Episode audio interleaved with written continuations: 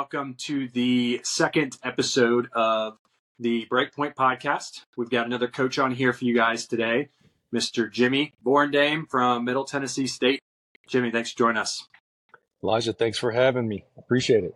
Yeah, for sure. As you guys know, what we do here on the podcast is bring on coaches, bring on ex players, current players to give you guys a little bit of insight into whether it's a coaching strategy, insight into a specific school, or some of the other things as a player in their recruiting journey, what they went through and how they got to play college tennis. So today we've got another coach on here. Jimmy's been a good friend of us for many, many years, and we're excited to get him on. First off, Jimmy, let's get into it. Let's give a little bit of your background before coaching. Where was tennis? How did tennis fit into as you grew up? Did you did you play college tennis, junior tennis, obviously all that? Yeah, nobody in my family played tennis. My father's not really into sports. My mother not really either. And then they signed up my sister one day for tennis and she came home saying she could beat me in something and that was just not going to happen. so yeah, started picking up the racket and just really loved the individual aspect of the sport. I didn't really start till I was 12 and went on to play college tennis at Butler University, small school in Indianapolis.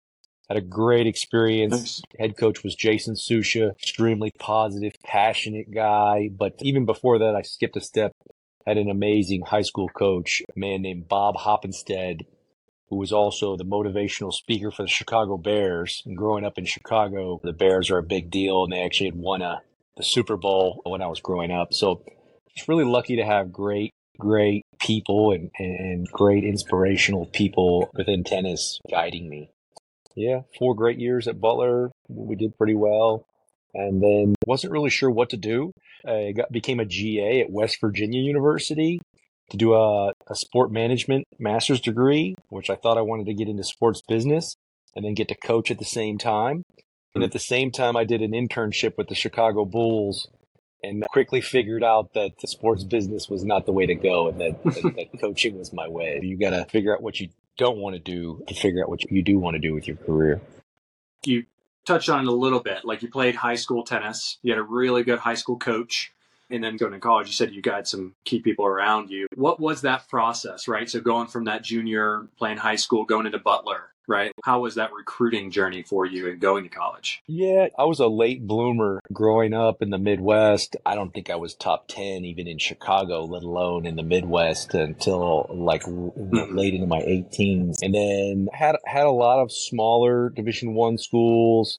Really wanted to actually go to Northwestern but it wasn't quite the level there. I wanted to play. It was really important for hmm. me to, to, to play in the lineup and came across Jason came and, and, and saw me play. I was a serving volleyer, just bum rush the net every chance I could. And Jason was looking for some guys that could do that and thought that would be a great mix for his doubles to be strong in doubles. And he actually, we were the Fab Five. There were five freshmen that he brought in all at the same time, and we had one senior and he was a 24 year old Israeli. Shlomo Shemesh was his name, and he played one, and the rest of us played two through six. And so I thought it was really cool to be able to work, be with those guys and develop together. And then this young, really passionate young head coach, I want to say he was 24 or 25 years old. Oh wow! And he was the head coach, and just thought, man, all right, I can see myself developing with this guy. That's obviously unique, right? Like getting a young coach who's like barely sounds like he's like the same age as your senior. I mean, I don't even want to know how much money he was making coaching that team, and then he was making us all do two private lessons per week, and I think he was teaching a couple PE classes. He was doing some lessons after practice. I thought it was awesome. And that just sparked my interest. And I started thinking, man, man, this guy gets to live on the tennis court and be around young people and, and help them get better. And I just thought it was awesome. So uh, yeah. That's when that first thought popped in my head that maybe college tennis would be something. Yeah. It sounds like from hearing the story is like a lot of that came from your very specific engagement interaction with your coach as to what ended up bringing you back to it. So take us down that. Where did you start coaching? Where have you gone? And what's that journey been like? Yeah, I mean, different people get into college coaching for different reasons. There's the comp- competition, there's the, the relationships, there's the variety in the in the job, there's being around the sport that you love. There's just so many different aspects. And for me, I'm a competitive junkie. But over time, I've realized that the, how, how the relationships are, are really the reason that I do this. But I Mm-hmm. also have this strong passion to be part of the process of helping someone maximize their potential, not just on Mm-hmm. the tennis court, but off the court. And I picked that up from the high school coach, Bob Hoppenstead, who was always about, hey, there's a lot more to life than just tennis. Jimmy, I want you to be a, a, great young man, a community leader. And I picked that up right away from when I was in high school. And just continuing that process that Coach Bob Hoppenstead and Jason Susha led me to. And now I feel like that what I'm doing here at Middle Tennessee. That's awesome. We can get into it a little bit later when we get into more specifically about MTSU. But to that point, is you've got people flying halfway around the world to come play there, right? Like they're uprooting their family they've been with for 18 years. Like they've got to have some sort of support system. They can't just have some dude yelling at them on a court, right? Like they've got to have someone here that cares about them, right? That wants the best for them and that cares about them on and off the court. And that's super, super important, especially with how many international players there are in college tennis. As we love the team aspect of college tennis, if you don't have that, if you don't have someone looking out for you, it can be very lonely on a team, right? When you don't have people who are around you and who care about you, Yeah. and not just someone that's a spot in the lineup. Yeah, 100%. I often tease that I'm their Murfreesboro father, is what I like to tease. I used to say big brother when I was younger, but now, you know, I'm, I just turned 40, 44 years old. And, um, yeah, so I'm their Murfreesboro dad. I give them what they need. It's not always what they want, but that's the way I let them know. So take us through coaching. Like once you got into it, what was your what was your journey? I took a couple little zigzags. I was the graduate assistant at West Virginia University. I got the master's degree. Part of the master's degree was we had to do an internship, and I did it with the Chicago Bulls. Not for very long because I was miserable. I used to hide in the bathroom because I hated the job so much. and my, my family teases me about that to this day. So I started sticking my name in piles for jobs. I became the assistant full-time assistant coach at College of William and Mary for a whopping seventeen thousand dollars in two thousand. That was two thousand three, and was there with Coach Peter Daub for a year. We had a great team, somewhere right around forty in the country, and then made the move. Coach Peter and I got along, but had some differences in philosophies. So then I went on to be the assistant coach at Virginia Tech with Coach Jim Thompson which was really cool because the move went into the ACC and this was awesome. So it was a great time to transition. And I was there for five years. We took the team from, I don't know, outside the top 75 to top 20. They promoted me to Nice. associate head coach and was able to make some improvements with Coach Jim and learned a ton. Probably my learned the most. And then start to get these feelings of you wanting to run your the program yourself and make some decisions and maybe you do some things slightly differently and I realized that was the itch to become a head coach. Went to Drake University in Des Moines, Iowa. Unfortunately, when you marry a, a woman from Gulfport, Mississippi and try to take her to Des Moines, Iowa, you should probably think about that a little bit more. Uh, uh, she had a hard time making it to the north, but at the same time, ironically, I had interviewed at Middle Tennessee a few years prior and I didn't get the job. And then the job opened up again at Middle Tennessee and they reached out to me and I just saw so much potential. I knew the team had great history and my southern wife would be a little bit more happy in Tennessee. And so it was win-win. It wasn't really planned, but things always work out. Obviously, I know the accolades right at at MTSU, the the the program that you've built over these last 14 years. So give us maybe like a little bit of a summary on the beginning of what you walked into, and then now give us a summary of where you're at now. When I took the job over, we only had four players on the team. We had no indoor tennis center. We drove 45 minutes every day to go to, to Nashville to practice indoors. It was miserable. I'll never forget our locker room was a dump. And I asked the athletic director if we could redo it. He said, Yeah, you can redo it, but you need to do the work yourself. So I gutted the locker room myself and fixed it up. And then the good news about driving 45 minutes every day to practice, it gave me a lot of time to think about how to raise money and work on building relationships. So we raised money and we built a $6 million indoor center in 2015. Along the way, we won a couple Sunbelt championships as well and took the team from the year before they were 7 and 21 and we ended up winning the championship my first year. We won it again in my second year. My third year, we had seven match points and we lost the championship. Uh, yeah, I still have nightmares about that match. We actually, one of the points, we actually won and we celebrated and then we got overruled, but not that is a nightmare of mine. then, ironically, the school notified me that the road next to our outdoor courts was widening and they came and chopped off three of my courts on our outdoor facility. That mm. was May 17th, 2016. Not that I remember that either, but, um, and so then we had to start to work on a process to get new outdoor courts. And we're actually in the process. We're about four to five weeks away from opening our brand new $8 million complex on campus, which is going to be awesome. But wow. somewhere in there, I had a little bit of a change of philosophy in my recruiting. I used to just look for the best tennis player I could possibly find and realized that was not the way to go. And so I changed my philosophy and, and started looking at some guys a little differently. And since then, we've been rolling. I made two real big changes. One, how, how I ran practice, and then how which kids I recruited. I made that change. And since then, we've just been rolling, which has been awesome. Yeah. We've won four Conference USA championships in a row. We're back to back in the top 25 two years in a row. And we're positioned to have another strong season this year. So pretty excited. That's awesome. You can hear it from your story, even from starting from the high school tennis boy who bloomed late, going to play Butler. You have these coaches. You get this this image of what you see of people who really like cared. And you came into what sounded like a very crappy situation at MTSU, like having to drive 45 minutes. Like, you can't sell a program on that. You can't sell somebody on that.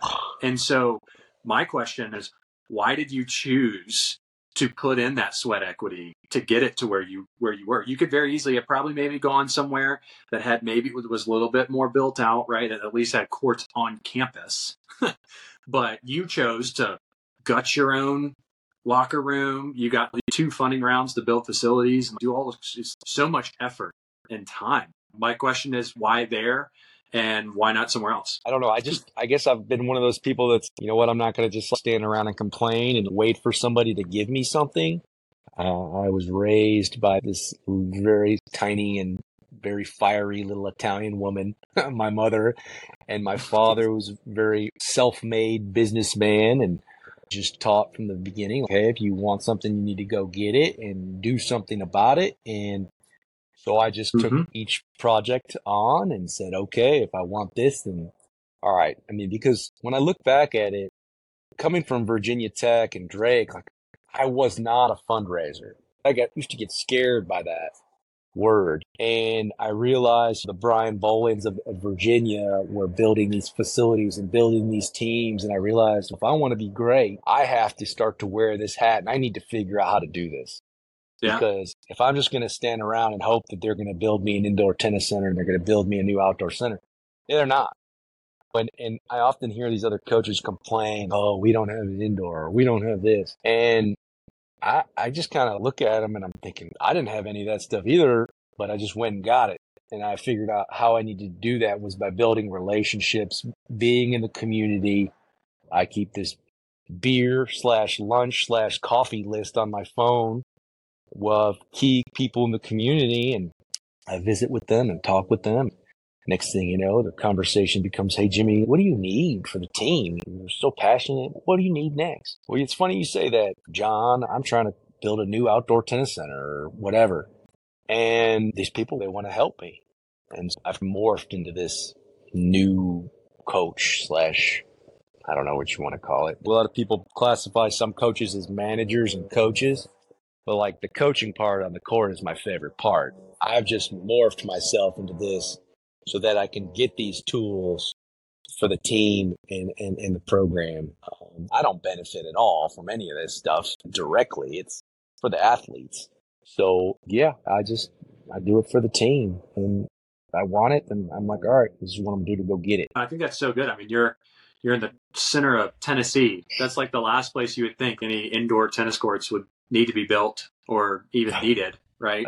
But you saw yeah. a need, you saw some other coaches, some other programs be successful in these certain areas, and you're like, I'm gonna give it a go, and it, and it paid off, right? You guys having a phenomenal facility being built, and that's going to be a massive selling point for MTSU for years and years to come, right? Kids are going to see it, they're gonna be like, holy crap, this thing is insane. I want to play there. And what's really cool about this new facility, we set it up so that I could keep adding to it. We look at Chris Young at Oklahoma State and what he did, what he's done with their facility and started that from you haven't added something in three or four years, you're behind and you're going to get yeah. left behind. So, yeah, it's pretty cool. I'm already chomping on the bit thinking about this next project. So, that's good insight. It just shows actually an, an extra level of care that you go into making sure that your team and your school is best supported and suited for success, right? Like you care a lot about the success of MTSU and you you wear it with pride. Well, pivoting over to now, let's focus a little bit more on court. What would a player see if he were to come to MTSU? What would be the things that you'd want to make sure that he knows, right? We want to make sure, obviously, with Prospect, with the recruiting app, we want to make sure that players are going to schools that are the best fit for them. And the relationship with the coach is key, right?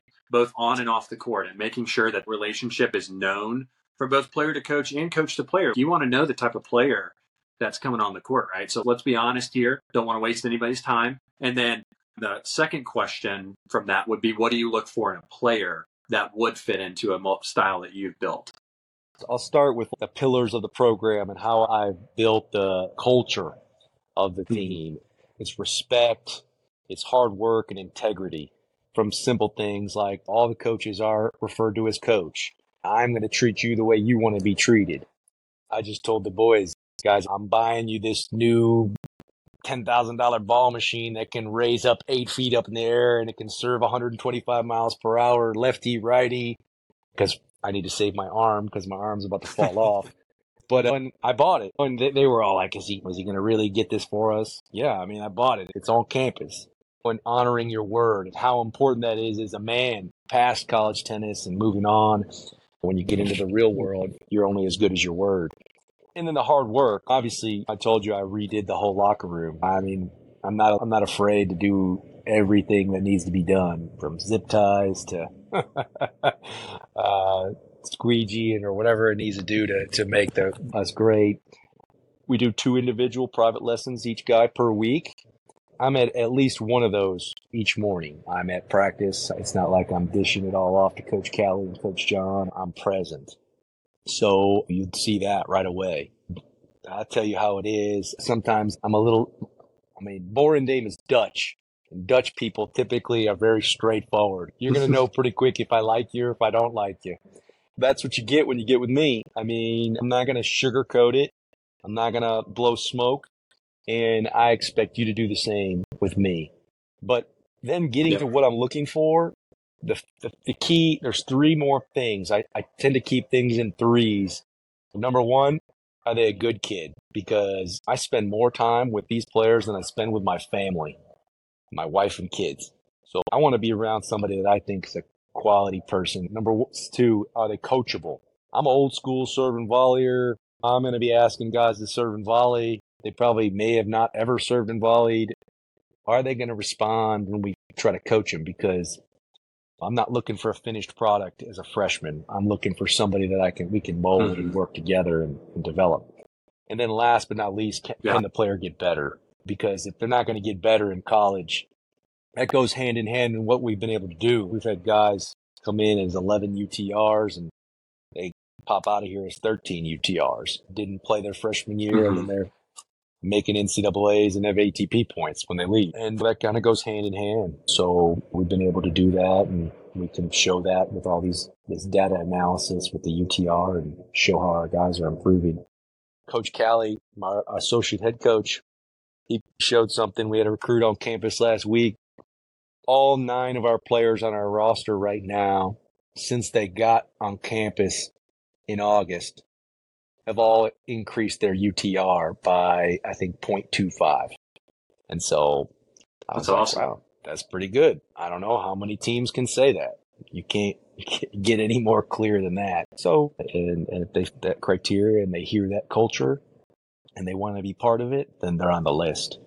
Yeah, that's good insight, right? It's it's you're you're on a, a player that will respond well to you guys get in and you work, right? You got the individuals outside of just the team practices. You've got the ball machines. You've got these things. You invested a lot of time and money and effort on your own of you and your coaches, and you expect your players to reciprocate the effort that you guys are putting in as well. And if it's a if it there's a culture of everyone doing it, some pretty crazy things can happen, right? If you've got a culture of three coaches and nine to 12 guys all digging in and working hard, that done little by little over time, day over day, week over week, that builds, right? And that builds into once you get into spring season and you're getting to match play and you're getting into conference tournaments and everyone's up here peak level. And that doesn't just happen by chance that happens because of the hard work that you guys put in. Yeah, it's it's actually been really cool. I think it was the year before COVID, we started asking our guys to play two additional fall tournaments on their own.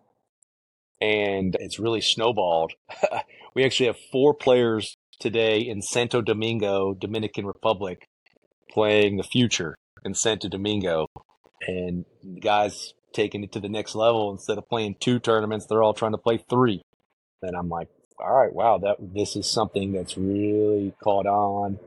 And when guys come to the program, they're like, all right, that's it's we're not just going to play the three, four of team events that the MTSU's taking me to. We're we're we're all in on this. So it's been really cool yeah. to see. I'm very proud of, of that.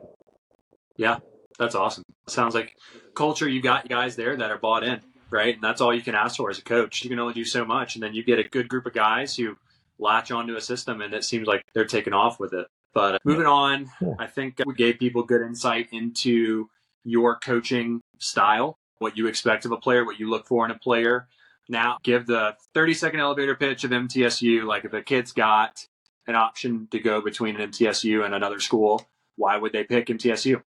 Yeah, you're putting me on the spot. So I think first and foremost, we've got to be the only school in the country that has recently added $14 million worth of new tennis facilities in the outdoor and the indoor, which facilities, it's, it's all about the facilities race. But really, when it gets down to it, the tennis aspect, we have a proven track record of taking guys 11 UTR all the way to 13 UTR, playing, trying to play on the ATP tour, earning ATP points but also our university nationally and internationally known for the experiences that we provide as far as real life experience. So again, I go back to my, I talked about Butler. MTSU is all about giving you real world experience before you go out into the working world.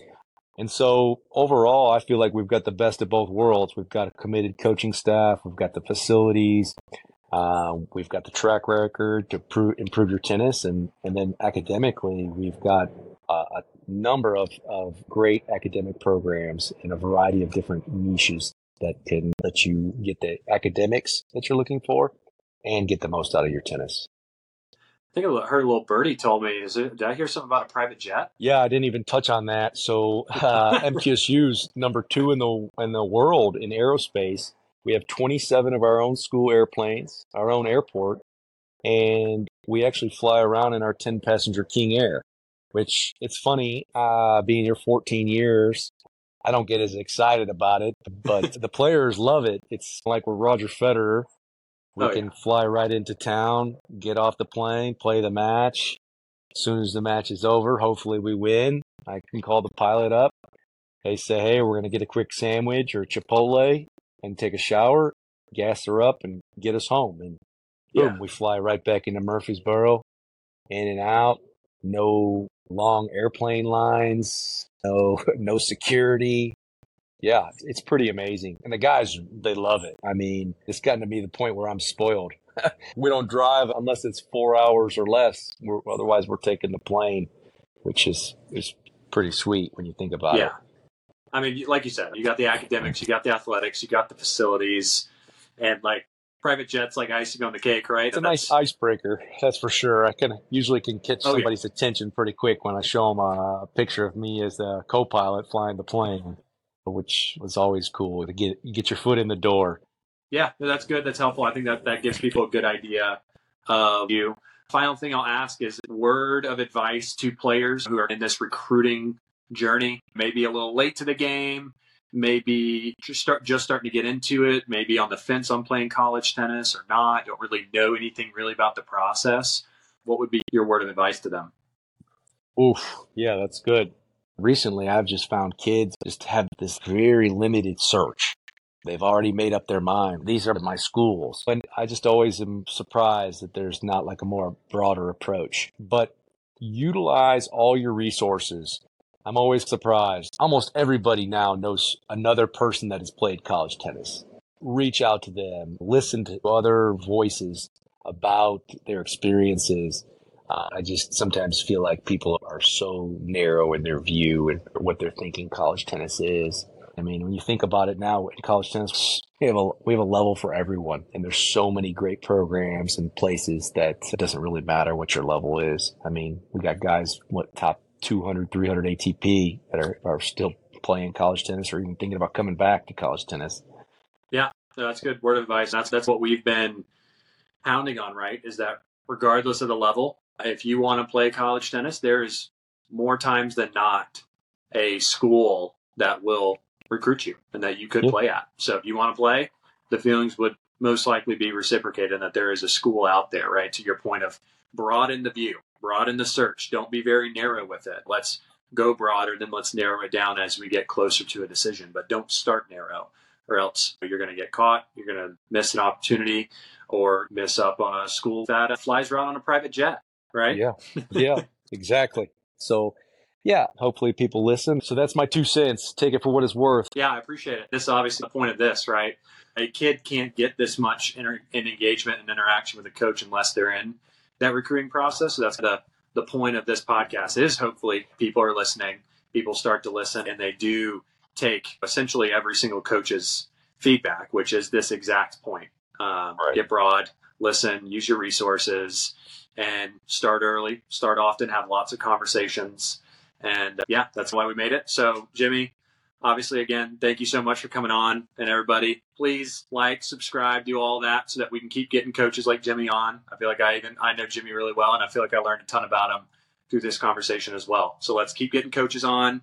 Uh, like, subscribe, make sure to tune in, and uh, we will talk to you guys next week. Thanks, Thanks, Jimmy. Elijah.